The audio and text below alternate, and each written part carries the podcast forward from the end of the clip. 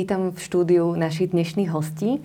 Toto je relácia Viac slobody, ktorú si striedame s Šimonom Jeseniakom a venujeme sa tu témam toho, ako, ako docieliť viac slobody politickým, ekonomickým a tak ďalej. V, dnes v štúdiu by som rada privítala našich hostí a to je Miriam Lexman, ktorá je, ktorá je poslankyňa Európskeho parlamentu a členka strany KDH. Vítejte. Pozdravujem, dobrý deň.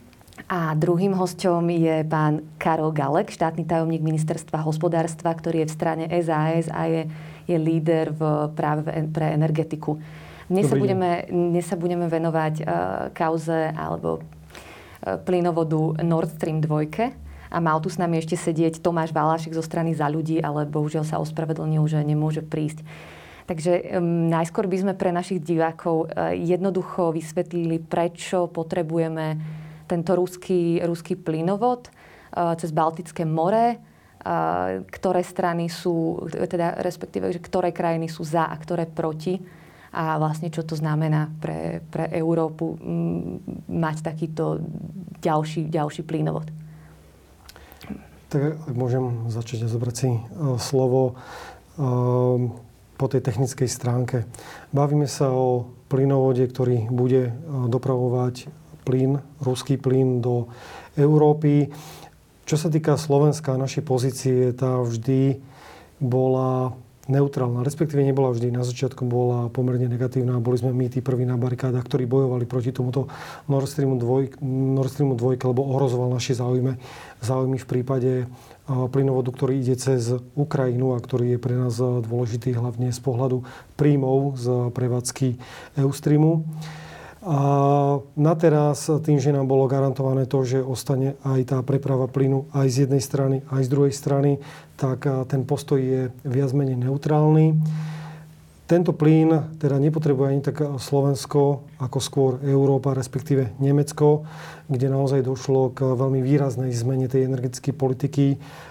Odskočili od jadra, postupne prechádzajú takisto z uholných elektrární práve na tie plynové. A ten plyn sa považuje za takéto prechodné palivo, respektíve palivo na to prechodné obdobie, až kým sa nedostaneme do tej éry, kedy budeme vidieť naplno využívať obnoviteľné zdroje. Toto sa hovorí, že by mohlo nastať už po tom roku 2050. No ale dovtedy musíme si nejakým spôsobom zabezpečiť práve aj tú surovinu, ktorú je zemný, zemný plyn, ktorú v Európe bohužiaľ v tých množstvách, ktoré potrebujeme, nemáme. Samotný plynovod je v dĺžke 1200 km robený formou dvoch rúr a je kladený hneď vedľa už existujúceho Nord Streamu, ktorý bol spustený do prevádzky v roku 2010 alebo 2011. S tým, že kapacita Nord Stream 2 by mala navýšiť tie množstva, ktoré by ročne mohli byť dopravené práve do Európy o 110 miliárd kubíkov zemného plynu. Tento plyn by mal byť tým pádom dostupný aj pre Slovensko práve z tej západnej vetvy a súčasne to bola vlastne tá dohoda, by nám nemala vyschnúť práve tá e, ukrajinská vetva, kde je takisto už dopredu dohodnutá nejaká kapacita. Čo sa týka samotného plynovodu, je to plynovod, kde je zapojených viacero spoločností a viacero štátov. Jednak to prechádza cez to územie, teda začína to v Rusku, ide to postupne cez územie Fínska, Švédska, Dánska až vlastne do toho e, Nemecka. A čo sa týka spoločnosti, tak tých 50% tam má práve ruský Gazprom a potom sú tam e, s menšími podielmi spoločností ako UMV, Shell, takisto tam máme Uniper alebo Wintershall a plus NG francúzske. Takže tieto všetky spoločnosti sa podielajú na tomto plynovode. Dnes je na 90% hotový. Chýba tam nejakých posledných 150 km rúr položiť. Ale máme tam dnes také dva základné problémy, o ktorých bude asi hlavne dnešná debata, na ktoré budú orientované, lebo tá téma sa naozaj dostáva v práve v posledných dňoch do popredia v súvislosti s kauzou otrávenia ruského opozičného politika. Áno, áno, to je ten aktualizačný moment, prečo tu aj dneska sedíme.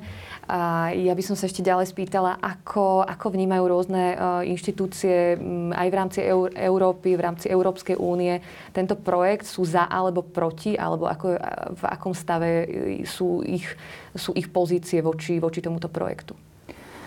Ja by som doplnila možno to, že samozrejme takým gestorom v Európskej únii celého tohto projektu je Nemecko. Nemecko dlhodobo argumentovalo, že je to projekt, ktorý má v podstate ako keby pomôcť Európskej únie sa vysporiadať so vzťahmi s Ruskom tým, že Nemecko je tá silná krajina, ktorá dokáže tie EU, EU záujmy voči tomu Rusku aj vymáhať, aj zastupovať. Čiže viac menej malo by to ako keby pôvodne, aj ako sa argumentovalo, nehovorím, že s tým úplne súhlasím, ale že tá argumentácia bola taká, majme tu silné Nemecko, ktoré bude mať ako keby ten hlavný vzťah s tým s Ruskom a tým pádom sa nemôže stať to, že napríklad Rusko bude vydierať niektoré menšie členské štáty v Európskej únii s tým, že im pozastaví e, prísun plynu. Mm-hmm. Do, do určitej miery niektorí ľudia to podporovali, tento projekt v takomto zmysle. By som povedala, že postkomunistické krajiny, aj Stredná Európa, aj tie pobaltské krajiny sa jasne stávali proti, lebo aj teda Polsko, lebo videli v tom zvyšovanie závislosti od Ruska celkovo ako Európskej únie a, a samozrejme akože toto sa nám nepozdávalo, ako hovoril aj e, pán Galko, že v podstate Slovensko najprv bolo proti, potom sme sa tak ako keby dostali do takého neutrálneho e, štádia, ale napríklad Lotyši, Litva, e, Polsko boli veľmi, teda veľmi tvrdo byli roky, rokúce proti tomuto projektu a nejakým spôsobom poukazovali na jeho nevýhody. Ako som už spomenula, tu zvyšovanie závislosti od Ruska. Uh-huh. Druhá obrovská nevýhoda sa ukázala po Majdane, preto lebo teraz súčasný veľký príliv plynu z Ruska ide cez Ukrajinu. A Ukrajina je veľká zem, čiže tie, tie, z tých poplatkov tranzičných vlastne má, je to obrovský, obrovská časť rozpočtu tejto krajiny. Samozrejme, toto, túto krajinu oslabí, keď sa ten, ten plyn spustí teda cez, cez ten Nord Stream 2. Takže geopoliticky e, tiež sa bolo úplne jasné, že tam sú ruské záujmy aj napríklad v tom zmysle, že to oslabí Ukrajinu a teda ich, e, ich kap, rozpočtovú kapacitu. E, teraz je zaujímavé sledovať to, že po otrávení Navalného, ktorý teda bol prenesený do Nemecka e, a v, Neme, Neme, teda v Nemec, nemeckej nemocnici sa, robil, sa robila analýza na základe čoho teda, alebo čím bol otrávený. Zistilo sa, že to bol ten novičok, tá chemická látka, ktorá, s ktorou už bolo otrávených viacej ľuďmi, predpokladá sa, že ruskými agentami aj v zahraničí, ale aj v samotnom Rusku. A myslím si, že aj v Nemecku to už trošku tak ako keby naštrbilo celú, celý ten proces, alebo to, že či je vôbec obhajiteľný tento Nord Stream 2 aj na základe týchto krokov, keďže sa zvyšuje ten počet tých obetí, uh, by som povedala, toho ruského, uh, ruského, uh, ruského systému. A a je, je to teraz v takej situácii, že po, um, po tejto otrave sa vlastne zastavil, zastavila výstavba, pretože tá výstavba bola naozaj veľmi, veľmi rýchla. Tam sa pracovalo 24 hodín, 7 dní v týždni. Uh, je teraz tá výstavba zastavená, alebo pokračuje, alebo aké sú, aké sú výhliadky? Momentálne skoro by sa dalo povedať zastavená. Ešte poviem to, že v Nemecku Uh, vidíme taký posun aj v retorike. Uh, Angela Merkel hovorila vždy o tom, že toto je proste, keď sa, keď sa uvalili sankcie po po anexácii Krímu na Rusko, tak e, vlastne tento Nord Stream 2 nebol vyňatý z týchto sankcií. Uh-huh. A Angela Merkel to vždycky obhajovala tým, že toto je proste e, biznis projekt, ktorý, teda ako som povedala, geopoliticky strategický pre Európsku úniu a že sa to vlastne týka, že to není, nemá politický dosah. Momentálne už vidíme, že aj Merkelová mení retoriku, začína hovoriť o tom, že že Európa by sa mala rozhodnúť, ako s týmto projektom naložiť. Čiže viac menej sa to zodpovednosť posúva do Európy z toho Nemecka, kde to doteraz chceli držať. Mm-hmm. Norbert Röttgen, ktorý je šéf zahraničného výboru nemeckého Bundestagu, ten povedal, že si myslí, čo, teda, čo sa mne zdalo akože asi aj najodvážnejšie tvrdenie nemeckého politika, povedal, že uh, musíme s Putinom hovoriť takým jazykom, akým, akému on rozumie a plyn je ten jazyk, ktorý treba použiť. Čiže naznačoval teda, že treba zastaviť tento projekt, pokiaľ, aby sa teda dalo nejakým spôsobom ďalej komunikovať s Ruskom. Takže Moji ten... kolegovia, ešte poviem, v Európskom parlamente z Nemecka, e, v EPP, v tej teda konzervatívno-stredopravej kresťansko-demokratickej frakcii, hm. väčšina, by som povedala, sú výnimky, ale väčšina začína tiež otvorene hovoriť, že tento projekt by bolo treba zastaviť. A t- teraz k tej vašej otázke, pardon, som to tak trošku zďaleka. V poriadku, e, takže moja doplňujúca otázka, je toto teda politický projekt alebo alebo komerčný projekt? Ja si myslím od začiatku, že to je čisto politický projekt. Samozrejme má ko- ko- komerčný obsah, ale je politicky veľmi ľahko využiteľný a zneužiteľný. Uh-huh. A momentálne, ako ste sa pýtali, že do akej miery sa tam ešte teraz stáva, Američania uvalili sankcie na spoločnosti, ktoré vlastne ako keby podporujú to budovanie tohto Nord Stream 2, čiže sú to na tie prepravné lode, sú to na poisťovacie spoločnosti, na, na firmy, ktoré poskytujú mm. technológie pri tej stavbe. A oni sa niektorí z nich stiahli a, a niektoré firmy sa stiahli, ďalej? preto lebo nechceli čeliť týmto sankciám. Čiže momentálne je to, by som povedala, že aj z tohto dôvodu ten projekt v podstate nenapreduje. Nenapreduje. Mm, a ako to vyzerá v najbližšieho pol roka? Tá, tá výstavba mala byť e, dokončená vlastne tento pol rok. Eh, druhý pol rok 2020. Je to, je to reálne, alebo naozaj tá politická situácia sa práve zvrhla takým spôsobom, že to dostávanie vlastne nehrozí? A čo, čo vlastne, o čo vlastne Európa príde z hľadiska energetiky? Tak eh, jedným z tých eh, hlavných dodavateľov, ktorí sa stiahli po tej prvej vlne sankcií, ktoré uvalili Spojené štáty americké na tento projekt ešte minulý rok, bola spoločnosť Allsea zo Švajčiarska, ktorá v tom momente ukončila všetky práce a stiahla odtiaľ svoje lode. Momentálne má prísť druhá vlna sankcií, ktorá bude rozšírená aj na ďalšie firmy, ktoré sa už priamo podielajú na výstavbe tohto ropovodu alebo nejakých dokončovacích prácach. Ale takisto bude, bude sa týkať napríklad aj poisťovacích činností s tým spojených. Čiže toto všetko podstate veľmi výrazným spôsobom zasiahne do možnosti ukončiť e, tento projekt včas, napriek tomu, že ten projekt teda mal, mal byť už e, dokončený v minulosti. A už dnes viac menej presluhujeme so samotnou tou dostavbou. E, ale tam bola aj tá otázka, že ktoré krajiny to vlastne podporujú a ktoré krajiny to nepodporujú. Tak na jednej strane je teda už spomínané Rusko, ktoré by to chcelo mať za každých okolností, lebo pre nich je to samozrejme e, veľký biznis. Nemecko je momentálne práve kvôli tej afére v takej tej neutrálnej polohe, Dáni sú v neutrálnej polohe, ale veľmi dôležitý je postoj samotnej Európskej únie. Alebo Európskej komisie. Európska komisia uh, dovolím si povedať, že zastávala voči tomuto projektu negatívny postoj. A toto deklarovala aj minulý rok práve zmenou legislatívy, ktorá takisto povedala, že v prípade tretich krajín, ktoré predávajú na európsky trh plyn, tak tieto spoločnosti nemôžu vlastniť súčasne plynárenskú infraštruktúru. Mm. Takže tam nie je to iba o tých ruských sankciách, je to naozaj aj práve o tom postoji tej Európy, ako sa s tým snaží vysporiadať. Potom sú tam tie krajiny, už spomínané Polsko, Litovci naozaj v tomto smere vyvíjajú veľmi, veľmi silnú e, aktivitu. No a tí Američania tí majú na tom záujem ekonomicky tiež. To si povedzme, že naozaj nie je to iba o tom, že by im tak veľmi záležalo na Európe, ale sami majú zásoby plynu, ktorý vedia skvapalní doviesť do Európy. Hovorí sa, alebo teda tie ceny by mali byť nejakých 30% vyššie v porovnaní so zemným plynom. Mm, ale toto nemusí byť situácia dlhodobá. A ten plyn nemusí samozrejme do tej Európy chodiť iba z Spojených štátoch Spojených štátov amerických. Tam treba tiež povedať, že v Európe bolo v minulosti alebo v posledných rokoch vybudovaných niekoľko, niekoľko staníc práve v prístavoch, ktoré sú schopné odčerpať tento eh, skvapalnený zemný plyn z tých tankerov a dodať to do tej sústavy. A mnohé z nich sú práve vybudované v nemeckých eh, prístavoch. Mm. Takže aj v tom Nemecku tá situácia nie je úplne jednoznačná a už vôbec nie je jednoznačná na tej politickej scéne. Bola tu spomínaná Angela Merkelová, jej možní dvaja nástupcovia obaja sa vyjadrujú veľmi zdržanlivo, respektíve až s odporom voči ďalšiemu pokračovaniu tohto projektu, či už je to Merck, či už je to Redgen. No ale zase máme tu na druhej strane SPD, ktoré je za dokončenie mm-hmm. tohto plynovodu. Takže máme tu situáciu, ktorá je veľmi pre Európu, ale aj pre samotné Nemecko veľmi taká rozpolcujúca asi najbližšie dni, aj v súvislosti s tým, ako sa... Najbližšie dni?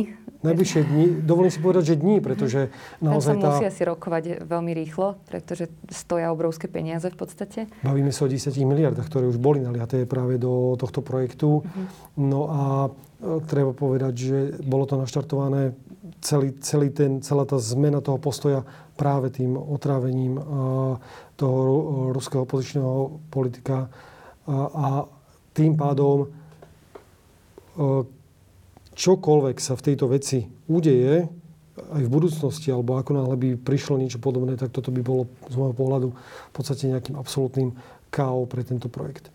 Čo sa týka dodávok plynu, tie momentálne v Európe sú, zásobníky sú naplnené, to znamená, že nejaká plynárenská kríza, ako sme to poznali z minulosti, nehrozí. Tie kapacity sú dostatočné, takže e, projekt Nord Stream 2 nebol riešený, že povedzme na túto zimu alebo na nejaké krátkodobé obdobie, ale mal byť práve takým long-term projektom pre ruský Gazprom na dodávky toho plynu do tej Európy. A je to teda požiadavka trhu a vlastne a dopytu, alebo, alebo nie? To naznačujú tie spoločnosti, ktoré sú za tým projektom. Či už je to OMV, či už je to Shell na strane toho odberu alebo NG. Uh-huh. No a potom je to samozrejme aj ten Gazprom. Ale tá základná otázka naozaj bola položená veľmi správne, či je to politický alebo či to je ekonomický projekt. Uh-huh. Pani Merkelová to stále stávala do tej roviny, že je to ekonomický projekt a zmenilo sa to práve až v tých posledných týždňoch, kedy došlo k, k tej otrave. Čo je teda zaujímavé, že mnohé štáty tvrdili od začiatku, že je to politický projekt Presne. a je otázne, že prečo smrť, teda smrť nie, našťastie nie smrť, ale otrávenie jedného človeka odrazu ako keby zmenilo ten nemecký postoj, hoci e, to bol sled e, ľudí, ktorí boli otrávení aj v členských štátoch Európskej únie, alebo mm-hmm. teda v Veľkej Británii, ktorá vychádza aj teda vo Spojených štátoch, aj na území Ruska. Čiže je zaujímavé, že vlastne táto posledná udalosť, ktorá podobné sa už udiali predtým, že to nejakým spôsobom zvrátila. Ale ja si myslím, že to je aj celkový ten geopolitický posun. My si začíname uvedomovať, do akej miery je nebezpečná naša ekonomická závislosť aj v, v, v súvislosti s Čínou. Mm-hmm. Čiže ja si myslím, že mnohé veci uh, sa za, naozaj za posledný rok vykryštalizovali tak, že sú jasne a explicitné, že tí, čo volali na poplach, že toto sú politické veci a treba ich riešiť inak, tak sa trošku akože žiaľ na vlastných chybách sme sa museli naučiť, že to je pravda. Myslím si, že toto je to, že možno áno, pred tými desiatimi rokmi, keď sa to začalo stavať, tak sa to mohlo nazvať čisto ekonomickým projektom. A medzi tým sa aj zmenili technológie, máme iné zdroje, energie. Jednoducho veľmi veľa vecí sa zmenilo a ako som povedala, aj sme sa popálili na tom, že sme nastavovali naše ekonomické vzťahy e, možno s takým ekonomickým záujmom, ale bez toho, aby sme si spočítali, že č, akým spôsobom sa naše vlastné dohody aj s Ruskom alebo s Čínou môžu byť využiteľné proti nám. Áno, áno, je to, je to vlastne dosť, dosť otázne, ako sa táto vlastne kauza ďalej, ďalej uchopí. A aké výhliadky máte teda na najbližší, najbližší pôl rok? Už vlastne Eh, po tejto kauze myslíte si, že sa vyšetrí, vyšetrí samotná odtrava Navalného, alebo, alebo to nebude také ľahké a bude sa to nejakým spôsobom ďalej viesť takou neurčitou cestou, ako sa to vedie doteraz? No, ja sa obávam, že to, tá otrava Navalného ostane otvorená ako vražda Nemcova, Politko, mm-hmm. Politkovskej. Jednoducho my možno ako západní experti budú mať jeden názor, ak teda ich tam pustia, hej, mm-hmm. tam nevieme ešte vôbec, či, či, to, či to bude umožnené, ale napríklad e, v tom prípade toho zostrelenia toho MH17 nad Ukrajinou, e, tam to bolo možné a tam my máme jednu verziu a Rusko má inú verziu. No čiže ťažko povedať, že, že k čomu sa dopracujeme, ale, ale obávam sa, že to nebude nikdy, že áno, všetci sa zhodneme, že takto 100% to bolo. Asi to nie je jedno. Čiže bude to niečo, čo nás naďalej bude s Ruskom rozdeľovať. A uvidíme, akým spôsobom Eh, sa bude aj to Rusko meniť. Ako ja si myslím, že ak Navalny sa vráti zdravý domov, môžu a, a uvidíme, ako sa, ako sa vyvinie situácia v Bielorusku, že myslím si, že aj tom Rusku môžu nastať nejaké zmeny. Ja som eh, komunikovala s veľmi veľa zástupcami občianskej spoločnosti aj tých teda opozičných lídrov eh, v Rusku počas covidu tá situácia je, teda bola a ešte stále je tam tak katastrofálna, že nevieme, akým spôsobom to, na to zareaguje obyvateľstvo, že či teda si nejakým spôsobom nie, nie je úplne jasnejšie bude vedieť povedať, že teda chceme to zmeniť. Samozrejme je otázka, že či sa im to podarí. Aj v Bielorusku vidíme, že ľudia, že tam naozaj sú už masy, ktoré chcú tú zmenu, ale žiaľ, ten tlak proti ním je, je veľmi silný. Čiže ja si myslím, že toto je vec, ktorá ťažko je predikovať, že čo, ako, ako sa vyvinie, ale obávam sa, že to je vec, ktorá, že sa neuzavre. A, ako treba, bude sa tlačiť na to, aby sme to uzavreli rýchle, ale obávam sa, že to dopadne ako jedna z tých vecí, ktoré sa budú ťahať roky a stále to nebude úplne jasné, že, že vlastne ako to je. Mm-hmm. Aj právne, lebo napríklad aj toto sú argumenty niektorých právnikov v Nemecku, že že jednoducho právne ten projekt sa nedá zastaviť. Že oni tvrdia, že on sa dá zastaviť politicky, ale že právne sa nedá zastaviť. Ako samozrejme tiež vieme, ako názory právnikov sa môžu, môžu líšiť. Takže ťažko povedať, ale obávam sa, že toto je jedna z kauz, ktorá sa bude roky, rokuce E, naťahovať a bude závisieť od tých, ako keby tých celkových geopolitických okolností, že ako sa to vlastne ako keby vyvrbí. Ale ešte by som chcela povedať jednu vec, na ktorú sme, e, alebo ja som ju chcela povedať, zabudla som, ktorá nejakým spôsobom e, vnáša určité svetlo do, do tohto projektu. Bolo tu spomenuté, že SPD je silne za tento projekt a naozaj akože stále ho vehementne podporujú.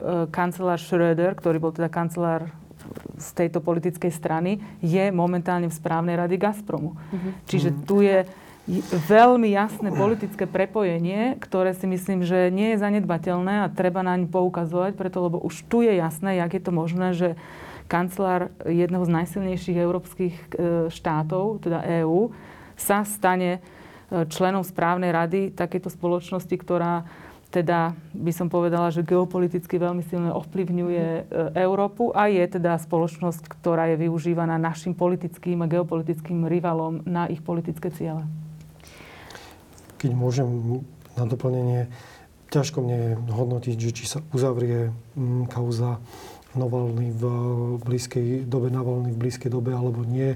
Pre mňa je skôr zaujímavé, ako osud alebo prípad jedného človeka dokáže tak výrazne zasiahnuť do nielen energetického projektu, ale v podstate energetického konceptu, na ktorom stojí celá Európa. Ano. A tu sa, tu sa práve ukazuje tá zraniteľnosť tých našich a, a možno, že nedomyslenosť tých našich historických krokov a rozhodnutí, kedy sme si vybudovali tú absolútnu závislosť na tom Rusku, ktorý nám dodáva plyn v množstvách, bez ktorých by sme si my nevedeli poradiť. A tu sa mi E, možno, že pozdávajú aj tie posledné rozhodnutia Európskej komisie, e, vrátanie všetkých legislatívnych opatrení, kedy naozaj tá Európa by mala tlačiť práve na to zvyšovanie tej energetickej nezávislosti, na to budovanie vlastných zdrojov, hlavne na báze tých obnoviteľných zdrojov energie. A naozaj verím, že do toho roku 2050 e, sa tam aj dostaneme, lebo samotná Európa nemá dostatok iných zdrojov a hlavne, Takže sme, sme závislí sme, sme bytosne závislí na tom Rusku a na tom ruskom plyne z pohľadu tej energie. My na Slovensku, Slovensko je druhá najplynofikovanejšia krajina v Európe po Holandsku. Všetky, alebo prakticky všetky teplárne, ktoré bežia na Slovensku, majú e, to hlavné gro dodávky práve zo spalovania zemného plynu. Na zemnom plyne varíme, vykurujeme, vyrábame elektrínu. Vezmeme si Malženice, vezmeme si Duslov Šala, ktoré odoberá 10 z dodávok e, plynu, ktorý ide na Slovensko a vyrábajú z toho e, dusikaté hnojiva. Čiže naozaj z tohto pohľadu dnes sa bez toho ruského plynu nevieme pohnúť, ale máme plán, máme nejakú víziu. Aj my na Slovensku, aj v rámci ministerstva hospodárstva sa snažíme do budúcnosti rozvíjať práve aj ten sektor obnoviteľných zdrojov, aby sme sa nie v horizonte desiatich, ale možno, že naozaj tých 30 rokoch práve tejto závislosti zbavili. A to, čo hovorí ten, v prospech toho celého, je aj to, tá, tá kríza z toho roku 2008, tá plynová, aby sa nám už naozaj mm-hmm. nezopakovala, ktorá už dnes reálne do tej miery nehrozí, lebo tá diverzifikácia práve po tej kríze nastala z rôznych strán. Naozaj dnes je Európa prešpikovaná rôznymi plynovodmi a prístavmi, v ktorých vieme prečerpávať práve ten skvapalnený zemný plyn práve kvôli tomu, že od januára napríklad nemal už platiť kontrakt na prepravu plynu cez Ukrajinu, tak boli prakticky natlakované všetky zásobníky v rámci Európy na zemný plyn. Čiže na nejaké obdobie sme dnes pomerne dobre zasanovaní, ale musíme myslieť aj do tej budúcnosti a nie len z pohľadu tej energetickej náročnosti, ale napríklad aj toho uhlíkového hospodárstva, lebo plyn je stále považovaný aj za producenta toho CO2 nešťastného, ktoré, ktorého sa chceme zbaviť. Takže to sú, to sú aj tie, tie ďalšie kroky aj Európskej únie. A ako, sa, ako sa vlastne zbavovať aj tej uhlíkovej stopy, to sú tiež uh, otázky, že prečo sa toto, prečo sa toto podporuje. A myslím si, že ešte na, napadajú vás ešte k tomu nejaké také že zaujímavé fakty, ktoré, ktoré, ktoré nám ešte nezazneli? Vlastne asi na začiatok malo aj zaznieť, že ako sme naozaj že skutočne závislí, závislí na tom plyne, že prečo táto, prečo táto veľká kauza má zaujímať aj, aj bežných Slovákov. To je tiež, uh, tiež dôležitá, dôležitá t- uh, otázka. A myslím si, že ešte, ešte by sme mohli, mohli prejsť uh, k, takého, k tomu, uh, ak by ak by tieto, ak by tieto veci neboli v rukách, v rukách tých no, štátu a vlastne ne, nerozprávali by sme sa o tom, že geopoliticky, ale iba, iba trhovo, tak čo by sa dialo? Keby sme sa na to pozerali iba, iba trhovo. To je možno taká uh-huh. ťažká otázka pri súčasnej situácii, ako to funguje.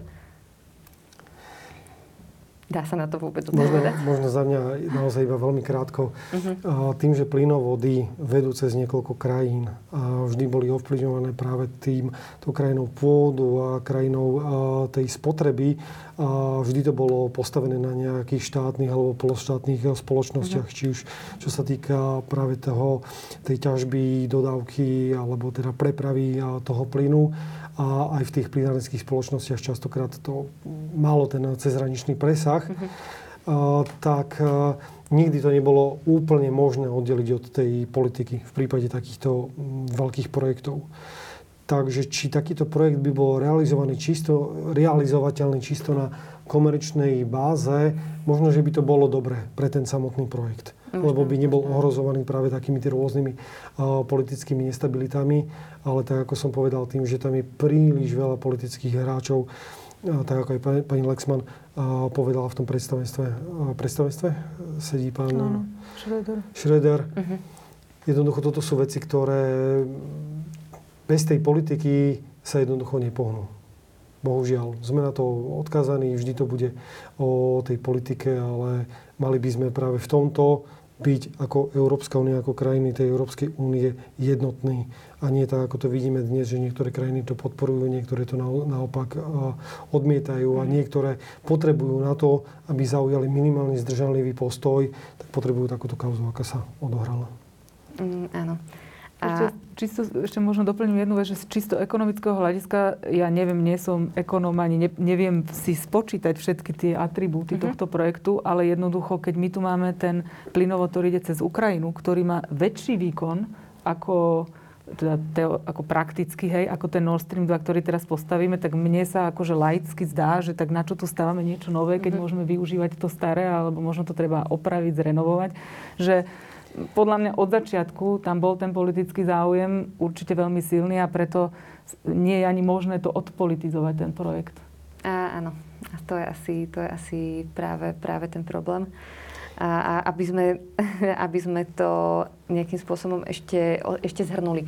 A ak sa teda, e, hovorili ste, že právne, to, právne je to nastavené, nastavené tak, že sa to nedá zastaviť? To hovoria, ja som to videla v médiách, mhm. nemeckí mm-hmm. nejakí právnici, alebo teda takí právni experti na túto problematiku hovorili, že si myslia, že sa to právne nedá nastaviť, zastaviť, ale tak ja si zase myslím, že kde je politická vôľa, tam sa vždycky nájde cesta. Mm-hmm. Čiže keď sa, to, keď sa ja neviem, Európska únia a krajiny teda dohodnú, lebo však je to v ich kompetencii, že sa to ide zastaviť, tak si myslím, že sa to proste bude dať zastaviť. Uh-huh. A vlastne kto by, tam, kto by tam prišiel o peniaze? Okrem, okrem tých investorov asi tie, asi tie banky, ktoré do, nejakým spôsobom poskytli tie úvery na to. A bolo by to, že asi obrovská strata zdrojov samozrejme. Takže ja si myslím, že asi sa to, asi sa to nezastaví, ale, ale je to tiež, tiež otázka, že či... Tak uh, tie banky poskytli tie firmy e, tým konkrétnym spoločnosťam, ktoré sú mhm. zainvolované do toho projektu. Bavíme sa o desiatich miliardách eur. To je naozaj obrovská suma ktorú si uh, ťažko predstaviť a preto sa hovorí, že peniaze sú vždy až na prvom mieste a tak to bude asi aj v prípade tohto projektu.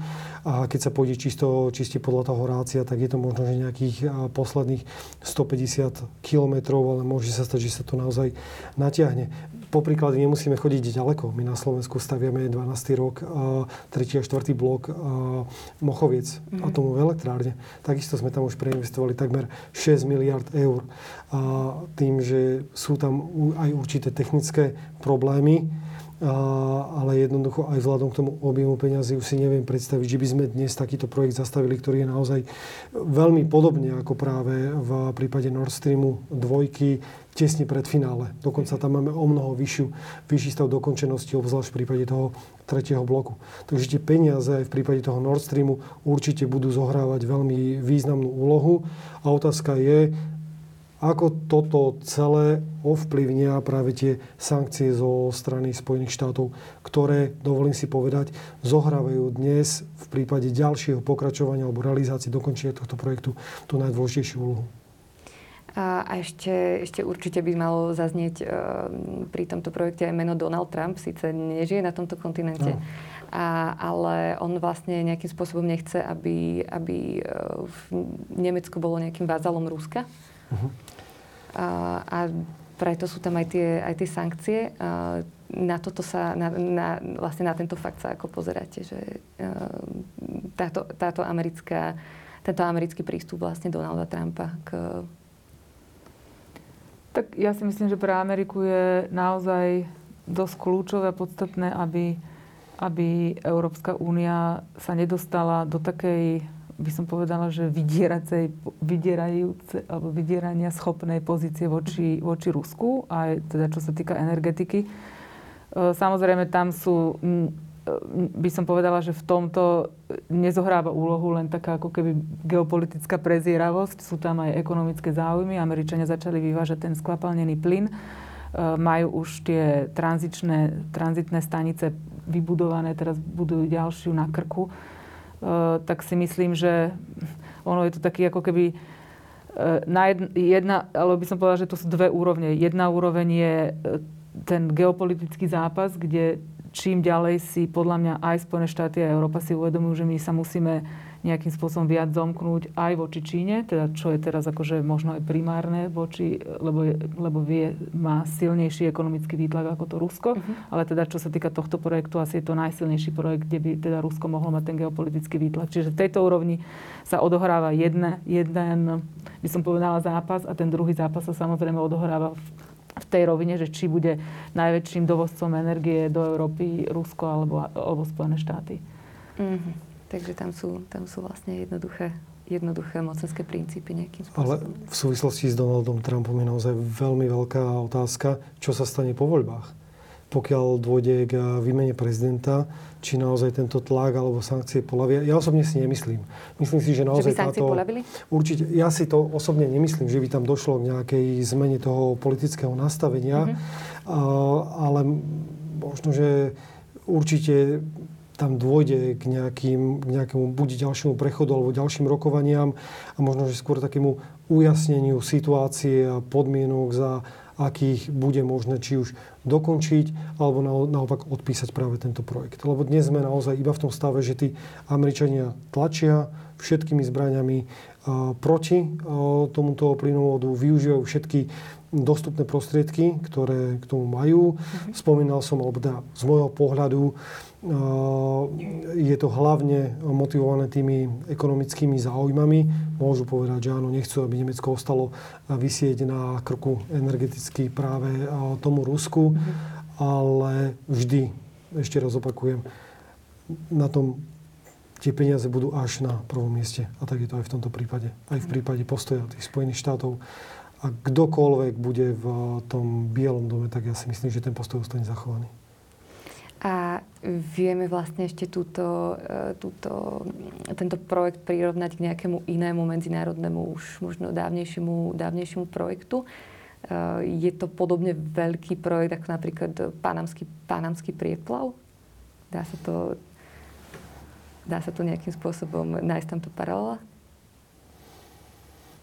Neviem, či panelský príplav sa potýkal s takýmito problémami. Prá, práve, že nie, ale bolo to tiež takto nejakým spôsobom veľmi významné z hľadiska aj medzinárodného obchodu. Uh-huh, uh-huh. Tak tých cezhraničných projektov je určite veľa, ale ja si myslím, že v histórii nikdy nebol takto politicky citlivý projekt na stole, ktorý závisel navyše práve od možno, že pár kauz, ktoré sa vynoria. Ale samozrejme tie kauzy sú postavené práve na nejakých ľudskoprávnych alebo dokonca až takýchto uh, záležitostiach, ako je útrava politikov. Áno. Ja si tiež myslím, že to, tento projekt je vlastne na ní navolený toľko tých e, politických otázok a morálnych otázok. Mhm. Ja si myslím, že jedna z tých morálnych otázok je, do akej miery my sme sa stávali voči Rusku alebo potom aj voči Číne, kde vieme, že e, teda v Rusku ten e, tlak na ľudské práva narastal a tá situácia sa veľmi prudko zhoršovala a my sme sa tvárili, že sme ju dlhodobo nevideli.